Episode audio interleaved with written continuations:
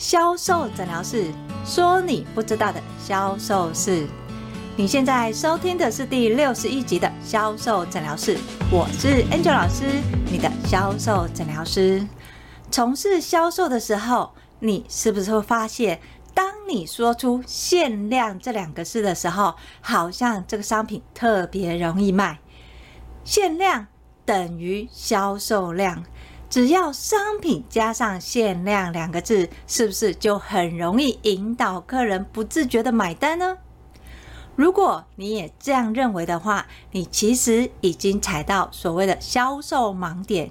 限量不等于销售量哦。如果你也想知道原因是什么的话，就来听我们今天的销售诊疗室吧。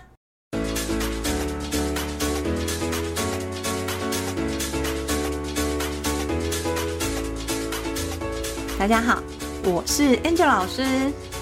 从事销售的你，是不是很喜欢卖限量商品呢？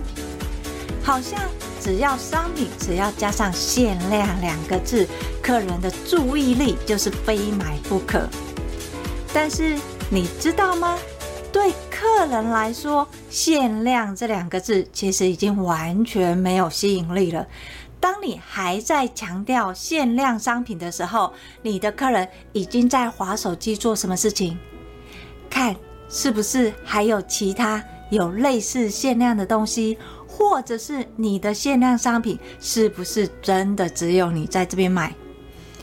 我想，身为销售人员的你应该很清楚，这个限量商品有时候不是真的限量，例如。当公司每一季都会做所谓的限量商品，你知道公司的限量商品是怎么做的吗？你第一次出去的货量是五百组好了，这五百组一卖出去，在短短的三天，全省就卖光光。那下一次公司在组限量商品的时候，它组的数量会比五百多，还是比五百少？相对的，一定会比五百多。为什么？因为他下次设定的业绩目标一定比你卖五百的业绩目标还来得高。为了要协助销售人员在前线可以顺利达到业绩目标，公司就会针对限量的商品，逐年逐季的放大它的数量。你想哦。当你的客人在第一年推出限量商品的时候，他发现，哎，他没有买到这个限量商品，被更资深的客人买了。他第二年会不会期望一定要买到这个限量商品？好，当客人第二年买到这个限量商品的时候，心满意足，觉得哇，我去年没抢到，我今年总算抢到了，非常的高兴。但是等到第三年，你的限量商品从第一年的五百，第二年的五千，到第三年的五万，连新客人都可以抢到限量商品。你觉得你的这个第一年的客人心里是什么想法？他会认为这个限量商品真的是限量吗？哎，可是老师，我们也没有骗客人啊，他真的是限量，而且公司要做这么多，我们有什么办法？是的，在公司的政策里面，他要做的数量确实不是销售人可以掌控的。公司也没有骗销售人员啊，我这个商品确实是限量的啊，它并不是一个常态商品。如果是这样的话，身为销售人员的你要怎么样面对限量商品吗？当你跟客人讲说这个是限量商品，我们台湾只有多少组，甚至于我们这个柜里面只有几组，真的是限量商品。你觉得你的客人在周年庆过后又看到这个限量商品的时候，客人会相信销售人员讲的这个真的是限量商品吗？如果是限量商品，怎么到了活动结束还有看到这个商品存在呢？你是销售人员，你也会觉得很委屈。为什么？因为公司配给你们的限量商品，可能在你们这个柜已经卖完了。虽然你们的配额数量已经卖完了，但是全省其他的地方还有人限量商品没有卖完的嘛？既然没有卖完，它就一定会轮流调货啊。这个货调着调着，就调到最会卖的，就会变成好像这个柜里面只要讲出限量商品就卖出去，诶，只要讲出限量商品就卖出去，所有的货都往这个柜调。对销售人员来讲，这个也是非常的困扰。为什么？因为它真的是限量啊，但是公司还有库存啊。它卖掉了之后，公司又转货过来，还有再卖掉，公司又转货出来。当然，对他的客人而言，他会觉得这根本就不是限量，好不好？完全就是你们在出清商品，所以。当你是销售人员的时候，你也很无奈，你也不知道说要怎么样去面对客人，跟客人说明这个限量商品。尤其当你第一次面对你的客人的时候，你讲的口沫横飞，跟客人讲说：“哇，这个全球其实数量很少啊，我们台湾其实有多少啊？啊，只有我们家的 VVIP 才有机会买到，因为数量真的很少。”事实上，销售人员也真的没有骗客人，因为第一年的数量。确实是如此，谁知道随着每一年每一年的开始，公司的限量好像已经不是限量了，甚至于在这一季出的限量，等到下一季推出新的限量商品的时候，上一季的限量商品还没有卖完。面对这样的一个情况，销售人员就不能只是聚焦在限量商品。如果销售人员聚焦在所谓的限量商品，公司又一直推出新的限量的组合，甚至于好不容易你清完了，你想要卖新的限量商品，公司又把旧的限量商品堆给你，你心里的苦，Angel 其实都懂。所以，身为销售人员的你，在面对公司所谓的限量商品的时候，你就不能只是把公司给你的资料转给你的客人。你知道公司每一年都会做所谓的限量商品，尤其是国外的品牌，它会针对他们全球的 VVIP 做不同客人的商品的量身定制。如果是这种情况，当他转到台湾，你没有做好所谓的顾客分类跟经营，你只是单纯就国外给你资讯，这个是我们家的明星商品。它在这一季做了一个限量的包装，或是限量的礼盒。针对于这样的一个限量商品，你在面对客人的时候，就不是把限量摆在前面。为什么？因为刚刚 Angel 老师有说过啊，如果你只是一直在说限量，好，你的限量是不是应该卖完？对吧？但是是真实的状况是什么？它卖不完。为什么？因为今年。他设定五百组，明年五千组，后年五万组。你的限量有可能是什么？会越来越多，甚至你这一季的限量还没有卖完，下一季的限量又出来了嘛？所以你在面对客人的时候，Angel 都会建议，绝对不要把限量两个字摆在销售前端。你以为讲出限量这两个字会吸引客人的注意？事实上，它只有在第一次有效。客人从你的会员成为你的主顾客之后，他没有买过所谓的限量商品。你们针对这样的一个客人推出限量商品，数量又有限的时候，这个限量确实可以带动业绩成长，它也确实是可以完售的。但是，当你的限量已经变成常态的，像一般来讲，国外比较大的品牌，他们会每一季或是一年会出两个所谓的全球限量的商品。那这个限量商品，如果运气好，它的数量不多，它确实可以完售。限量两个字是加分的，但是真实的情况是，限量这两个字有时候不会加分，反而会扣分，因为你的客人第一次来看到限量很高兴的买了。第二次来发现，哎，怎么还有货？第三次来的时候，哇，还有不少货，而且还追加优惠，可能。我之前我是用抢的，现在是你买了限量，还多送一个小礼物，哇！那你看最初抢限量的客人心里是什么感觉？他后面会不会再相信你这个限量的商品有多么稀奇？限量卖的是稀有性跟收藏性，所以你不能聚焦在限量。为什么？因为当你的稀有性跟收藏性已经没有。有那个价值的时候，客人就会开始对你这个品牌产生厌恶感，他会觉得你们的限量商品只是为了要骗我们花钱。你们的限量商品只是为了要骗我们买更多的商品。事实上，它跟我现在使用的商品除了包装不一样，其他不是都一样吗？那如果是这样子，我为什么要花大钱去买这个限量商品呢？你是销售人员，你要怎么样说服客人，跟客人认同，引导客人价值？我想销售人员自己也没有办法说服自己，对吧？你也会认为公司每次都讲限量，但是呢，每次都卖不完。好，好不容易我卖完了，又把其他的库存转给我，像是什么情况？面对客人，你就要很清楚哦，这些你没有办法掌控，你只是抱怨，你只是生气，其实没有用。你的目的是要干嘛？你的目的是要领奖金，对吧？你的目的是为了要达到你的业绩目标。想好你的目的之后，你就要思考眼前的这些商品，你怎么样？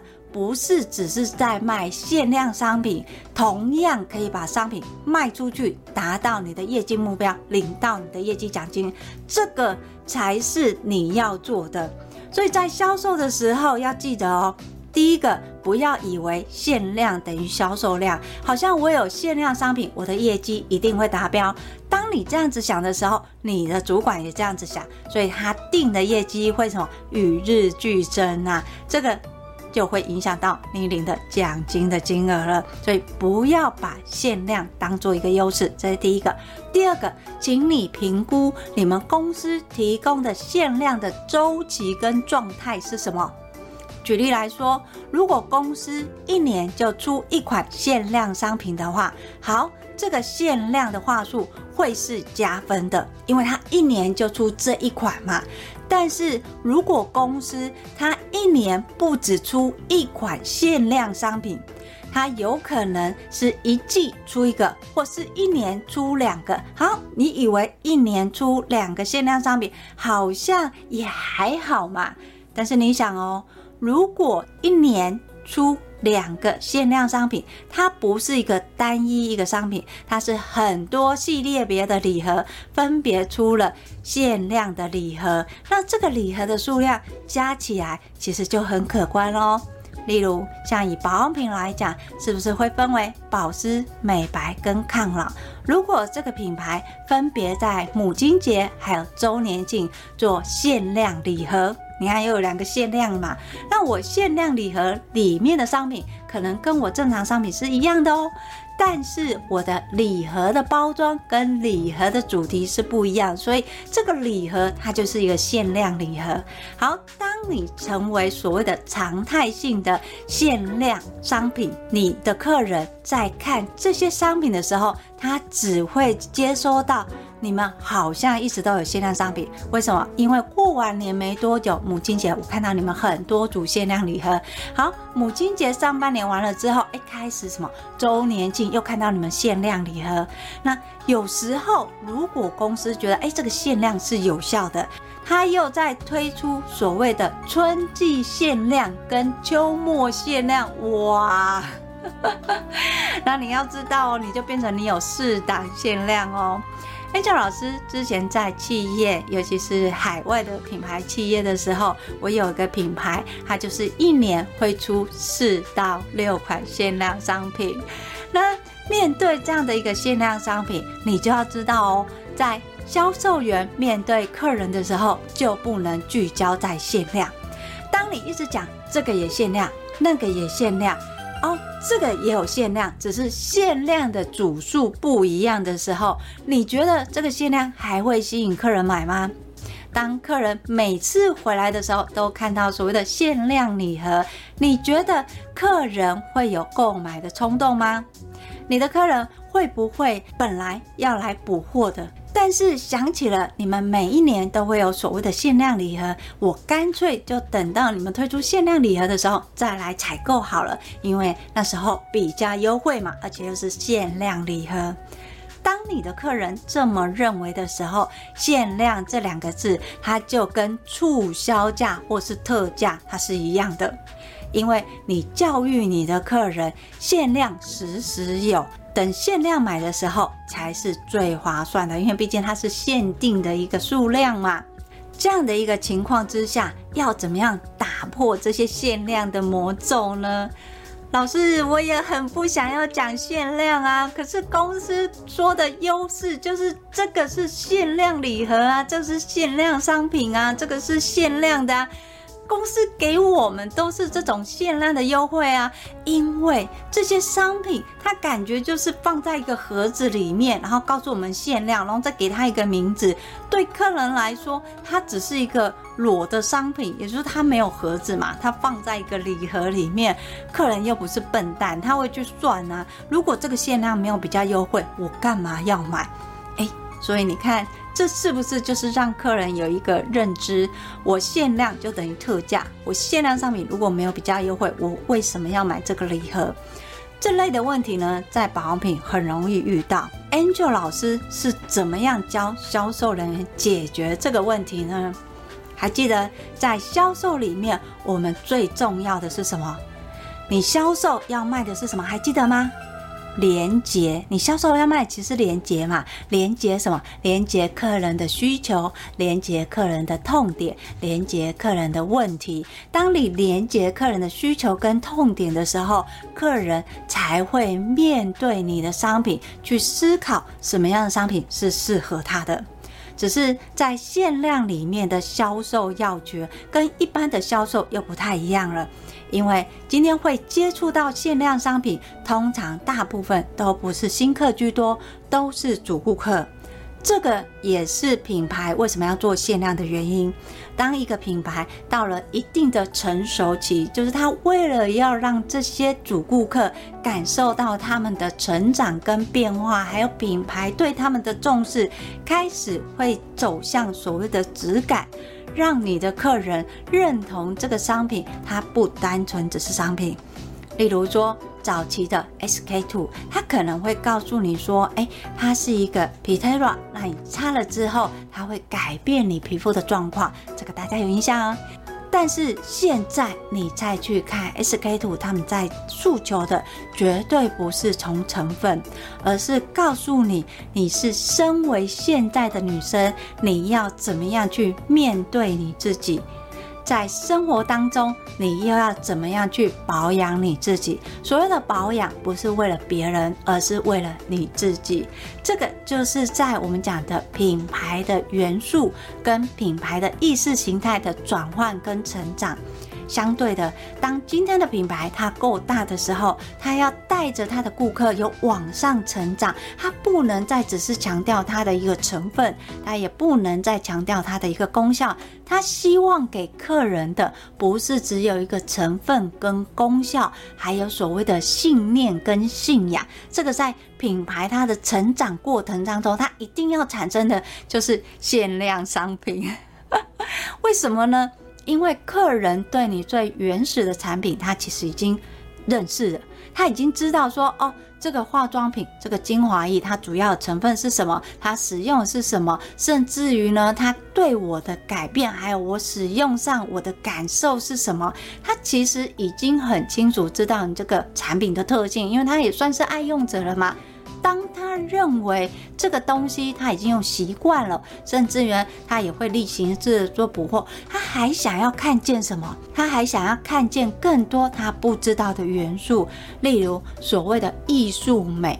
那这个艺术美呢，就是我同样的品牌、同样的瓶身、同样的包装，是不是经由所谓专业的艺术家或设计师呈现不同的状态？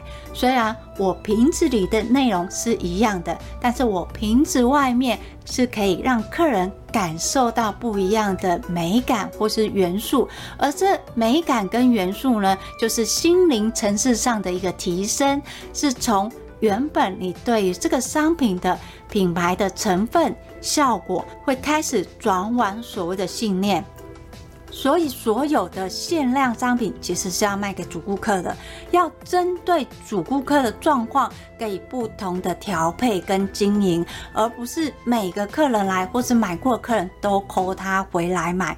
比较对的情况之下，你要先想一个限量的数量到底有多少。如果我今天限量的一个数量，比如说我同样的是美白、抗老跟保湿这三个限量，我发现我保湿的限量数量是最多的，我抗老的数量是最少的。请问，我保湿的商品这么多，我要卖给谁？我的限量商品最多，我一定是什么卖给我们讲前面上一集礼拜六我们有提到嘛，顾客有分四种嘛，新客、回头客、主顾客，还有什么 VVIP 客嘛。好，我今天我保湿的商品我是限量里面最多的，请问你要卖给新客、回头客、主顾客还是 VVIP？好，答案是新客跟回头客，尤其重点是在什么？回头客，那我这边的抗老虽然数量是最少的，请问我这个最少的数量我要卖给谁？对，VVIP 跟谁？主顾客对，但是你要有可能你聚焦在你的 VVIP，你就卖完了，根本不会分配到所谓主顾客，所以主顾客要是买不够怎么办？还有一个什么美白？对，有三个品相嘛，所以你在数量下来的时候，不是想到说哦这个最贵，我赶快叫我客人来买，不是。你要先把你的顾客名单把它列开，看到这些所有数量里面哪一个是最多，同样都是限量，于哪一个是最多，哪一个是最少，再找你的顾客名单里面，从你的顾客名单去分类。在这里的时候，销售人员你就要学会看数字，而不是从感觉。我觉得这个客人跟我很好，虽然他不是 VVIP，但是我觉得他会跟我买抗老，所以我要把这个限量给他，不是。因为当你这样做的时候，你可能回馈的数字就会让公司造成认知上的错乱。当今天少量的它卖出去，哎，很快就卖好好了。你真正的 VVIP 没有买到，他会不会客诉？会嘛？公司会不会重视？会。当公司收到 VVIP 的客诉，他重视的时候，你知道原本的你的限量最少的抗老，它到明年它会变成什么？它就有可能调整成跟限量多的保湿的数量是一样的。好，那你说，好，这个限量的越来越多是谁造成的？是你吧？你把这个加分的状况，你把它什么破坏游戏规则了？所以造成他回馈的数字不正确，因为所有的限量商品，他在制作的时候，其实他会看顾客名单，针对顾客名单，它的销售的一个金额，做不同的顾客管理制成的商品，才会有这些所谓的限量商品。但是如果这些限量商品，它只是为了销售而销售，它最后就会变成限量压力了。你光看到限量这两个字，压力就会很大。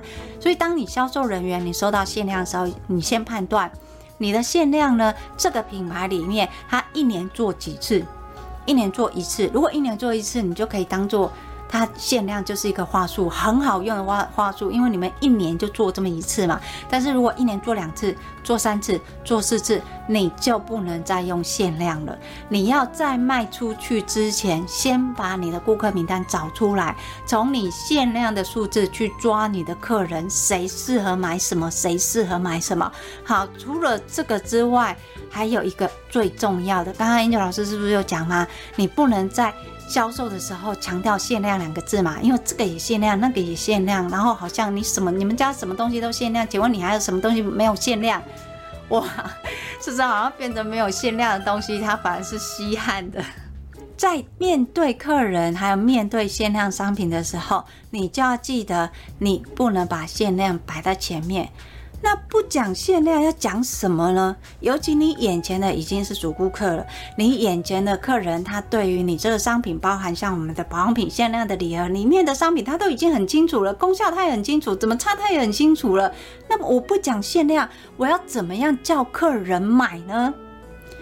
记住一件事情，销售卖的是什么？你看又拉回来哦。销售你要卖的是什么？连接嘛，连接什么？连接客人的需求，连接客人痛点，连接客人的问题嘛。对，好，那你就会说了，那老师，可是不对啊，你不是说客人已经都知道？那这些连接需求、连接痛点、连接问题，这些我在销售商品的时候我已经有讲过。那我现在面对限量商品，我在讲一样的吗？客人。不白眼才奇怪呢，他会觉得说啊，你讲的我都知道，我比你还会背了。对，你就是要讲客人不知道，甚至于客人不晓得，还有他喜欢听的内容。哇，好像很玄。我怎么知道我的客人不知道什么？我怎么知道我的客人喜欢听什么？我怎么知道我的客人他对于什么有兴趣？答案是三个字：说故事。既然它是限量的，它不管是礼盒原本的商品都一样，甚至商品一样，它只是多了一些小配件。那你要面对客人讲的呢，是关于这个礼盒的故事。我相信所有的礼盒它一定会有设计嘛，尤其当你今天你是针对你的 VVIP 的时候，有可能你连包装它都是经由某大知名的设计师设计出来的这个瓶身，或是设计出来的这个盒子，在这个设计背后，它一定有一些设计的元素，还有一些想要诉求的一个观点，跟你的客人分享。这个商品，它必须要透过销售人员你告诉客人这个故事是什么？为什么这个瓶身是这样的设计？为什么这个礼盒是这样的呈现？这样子设计的目的是什么？这样呈现的用意是什么？要记得哦。当你在讲这个故事的时候，不是只是在讲设计师的设计理念，或是礼盒呈现的颜色，不是哦。你要用说故事的方法跟客人连接，因为你要开始从所谓的成分跟效果转到信仰跟认同。你要让客人知道他是跟着品牌一起在成长的，所以当你在讲这个故事的时候，要从客人的自我认同里面去勾起他的观感，从他的感官里面呢去投入这个设计的元素。只有这样的一个故事，你才可以感动你的客人呐、当你感动你的客人的时候，你的客人对于这个商品，他就不会再单纯认为它里面有什么内容物，它使用的效果是什么，而是什么提升他生活艺术、丰富他心灵内知的感应啊！你一定会说，老师哪有那么神奇？真的就有这么神奇？当你会说故事，你说对故事的时候，你把眼前客人看到的、摸到的、感觉到的，运用五感的一个体验去连接前面的限量商品，让客人的五感感知有勾出来的一个同时，最后再铺成这个限量的商品，你的客人会因为你说的故事产生感动，进而跟你买啊。老师，可是我又不会说故事，我不知道故事怎么说呢？对，这个不是你的问题，你的问题呢，应该是当今天公司提供你限量商品的时候，也要提供你所谓的设计元素跟故事元素，教你怎么样去跟客人互动，怎么样给客人未知的讯息，怎么样让客人看见产品真正的价值。举例来说，以前 Angel 老师在一个韩系的一个品牌的时候，他们定时都会有所谓的限量商品。那限量商品找的其实都是什么国际的一些设计师设计出来的一个瓶身，他会给我们一些元素，翻译说，呃，这个他设计呢，它是用什么样的花？那它是用这个品牌的什么元素加在这里面？好，我们知道这个状态之后，你要先。回去想你的品牌的元素是什么？要记得哦，你今天在说故事，不是单纯只是在说这个设计师的故事，你一定要去连接你们品牌跟客人连接的元素，从你品牌的元素去连接客人，你才可以再连接回来你的一个限量商品。讲你的限量故事的时候，你的客人才会感动。当你今天在面对客人的时候，你就不是只是在讲限量商品，你是在讲一个故事，讲一个元素，讲一个艺术之美。当你的故事跟元素还有艺术之美感动到你的客人的时候，他是你的主顾客，一定会跟你买。所以呢，你的限量商品的用法主要是在干嘛？收买人心，还有什么带动新品。通常以限量商品，它一定会有一些什么，呃，可能预计要上市或还没有上市的一些新品嘛，可能会连带给你的 VVIP 先做体验嘛，所以它也是为了后面的一个新品做铺陈，甚至于呢，让更多没有买到限量商品的客人想要成为我们家的主顾客，因为只有成为主顾客，才有机会买到这个 VVIP 级的限量量商品啊，所以这个是限量商品在销售的时候你运用的要诀。但是最重要的是，不是在推出限量，而是你要用说故事的方式带领你的客人跟品牌一起成长，提升商品的价值。不是只是在说这个商品多好用，而是要把所谓的效果转换成信念，这个信念呢才会转换成限量商品的价值。所以，有效的运用限量，Angel 老师再复习一次，你要先记得做分类。你的限量商品下来，你先去判断它一年当中有几次限量。好，我同样的限量商品是不是只有一款，还是有很多款？这些限量的分类你要先有概念。有了这些概念之后，要做什么分课？我的限量商品下来，保湿、美白、抗老三个商品，它的限量数量不一样嘛？好，哪一个是最多的？最多的这个数量是要卖给谁？四个顾客类型还记得吗？新客、回头客、主顾客还有 VVIP 客，最多的要卖给谁？我相信你知道答案吼，就是新客跟回头客的主力是谁？回头客嘛。好，你做好了分类，你的限量下来，诶，有分类啊，就是大概它数量有多少，再做分客，我个别要卖给什么样的客人？最后就是分业绩。什么是分业绩呢？我今天我的 VVIP 的主顾客，他除了买我限量最少的，他还可以买什么带动我的客单？我今天我的客人他买的是限量商品是最多的，好，他还有。买什么可以带动我的客单？这个叫分业绩。因为同样是商品，我限量的商品，我的数量比较多的，通常它的商品的单价是比较低；我限量比较少的，我的商品的金额是比较高？好，我同样我比较高的一个金额，你要搭配一定是什么高单价的商品嘛？好，我今天比较低单价金额，你要搭配是什么？不是低单价的。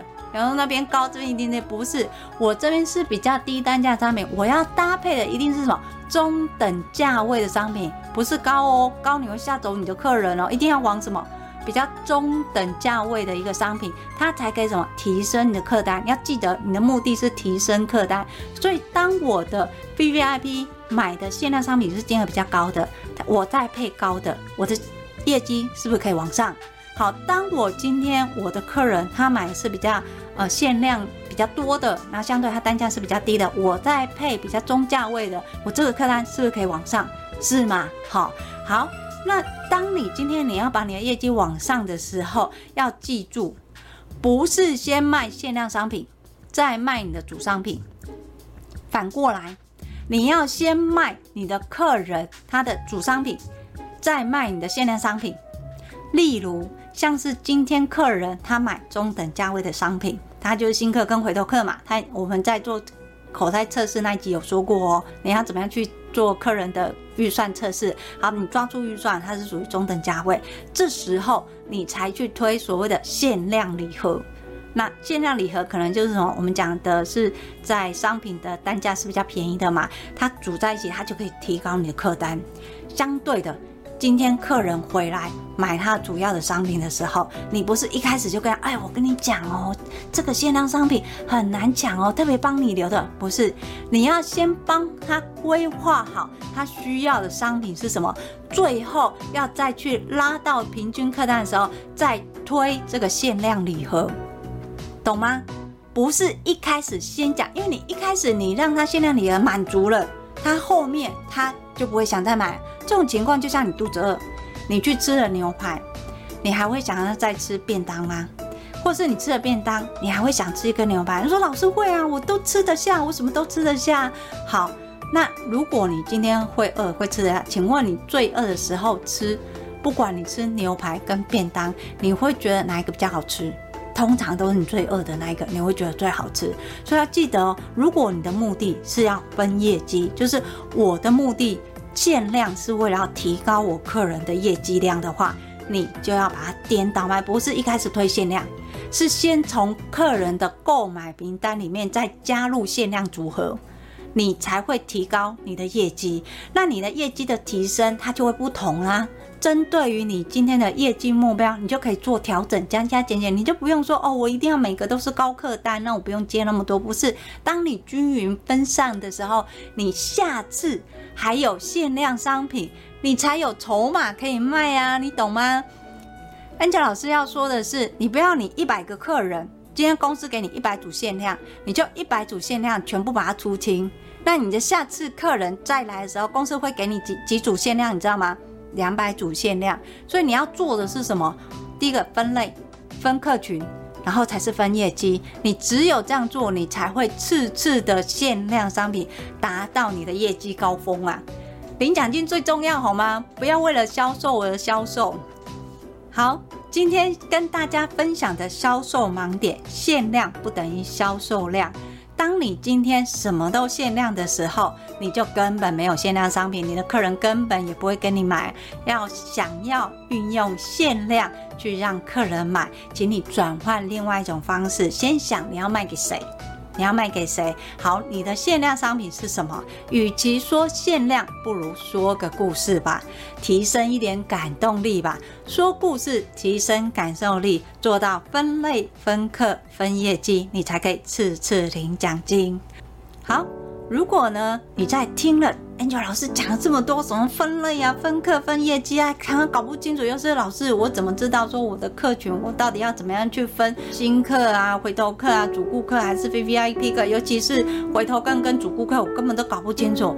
好，没有关系，你可以跟我约一对一的销售咨询，我会把。联络的方式放在叙述栏里。先从你的销售行为模式，我们来诊断，看你擅长的是什么，可能产生的问题又要怎么做、怎么说，才有可能达到你的业绩。毕竟销售方法对，你才有可能真的做对。但是如果你觉得说，嗯、我觉得我其实还想要再自己试着做做看，有问题再来问老师好了，也欢迎你。订阅我的 FB 天使美学销售，那里有更多的销售知识文，都是免费的哦。还有，如果你想要听的学销售的话，记得订阅销售诊疗室。我是 Angel 老师，销售诊疗室，我们下集见，拜拜。